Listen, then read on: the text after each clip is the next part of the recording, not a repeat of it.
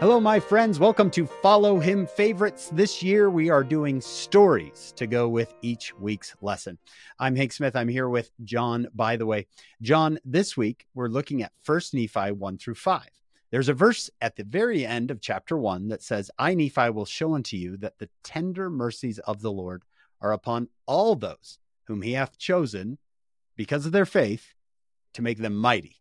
Hank, this is a wonderful idea. And I think people might remember that Elder David A. Bednar gave a talk about tender mercies once. Since then has become our vocabulary in the church yep. to talk about, wow, that was a tender mercy, you know, something yeah. that happened that was unexpected and and so helpful, you know. Yep. It was 2004. So almost 20 years mm. ago, Elder Bednar was a brand new apostle giving his very first full talk in general conference.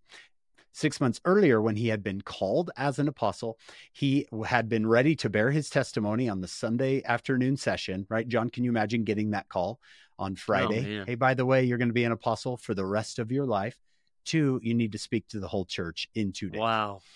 He said it was just about his turn to stand up and speak for the very first time in general conference when President Monson announced to arrest him. Now, Elder Bednar said if he could have chosen any hymn to be sung before his first talk in general conference or his first testimony in general conference, he would have chosen his favorite hymn, hymn number six, Redeemer of Israel. Mm.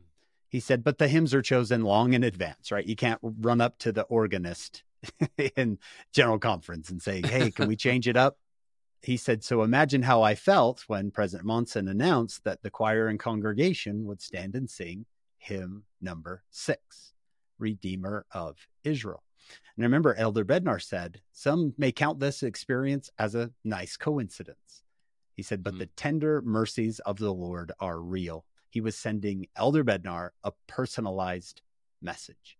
I've collected story after story after story. I just love these stories, these mm-hmm. personalized mm-hmm. blessings. You can see the Lord is at work. I thought I might tell you one and it's about my friend Parker B. Strong. Elder Strong got his mission call to Africa. Uh, he was very excited, and he said when he got there, it was pretty incredible. It was like camping, boil your own water and wash your own clothes, right? And he said for the first couple of weeks, it was just really adventurous and fun, but then it kind of hit him that this is going to be a long time. this is this is not a short thing. Apparently, when you get on the bus in this specific place where he was serving, it's very common for people to hand you their stuff to hold while you're on the bus. So if I come onto the bus and I have a lot, I just kind of hand it out to people hmm. and they hold it for me while I go on this bus ride. He said he said he got handed a goat, a live goat. And it's just kind of staring at it. Can you imagine?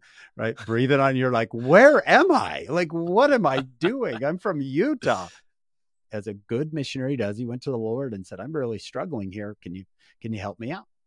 And he did what you would think a missionary would do, and that is he just got to work. Uh, President Hinckley, right? Forget yourself mm-hmm. and go to work. Go so to he work. went to work. Well, at one point, a couple of weeks later, I think he's teaching a lesson. I think it was in a park somewhere, and he said my companion was doing the teaching. I think because Parker's still working on the language. When a kid walks by, in a Utah Jazz jersey. It's a junior Jazz jersey. Huh. And Parker said, That's my team. He said it was just something from home. A wow moment. Like, oh, thank you. I just needed to see something from home. Apparently, as the kid is walking away, Parker sees something else on the jersey. So he said, Hey, come back, come back. And so the kid came back and Parker said he turned the jersey inside out, and there in a 10 year old's handwriting is Parker, be strong. It was his jersey, John, that he mm. had had as a junior jazz player when he's in fourth or fifth grade. And then when he was done with that, he had donated the jersey mm. and it had ended up in front of him as a missionary. Incredible. In Africa what are the chances? Right. As yeah. Elder Bednar said in his talk, some might count this as a coincidence. But I testify with Elder Bednar that the tender mercies of the Lord are real. Don't you love it, John? Yeah. It's like the Lord saying, I know exactly where you are, Parker, and I put this yeah. kid in your path that is pretty cool.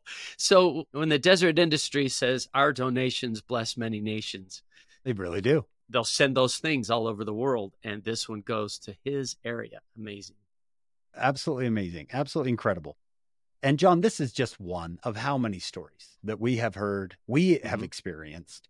And you can see the Lord is at work in our lives. And that's what Nephi was going to show us. Yeah. The tender mercies of the Lord are real. If you have a tender mercy story, go to our website, followhim.co, and type it up for us and send it to us. We'd love to hear from you. Then join us next week for Follow Him Favorites. We'll share another story that goes with that week's lesson.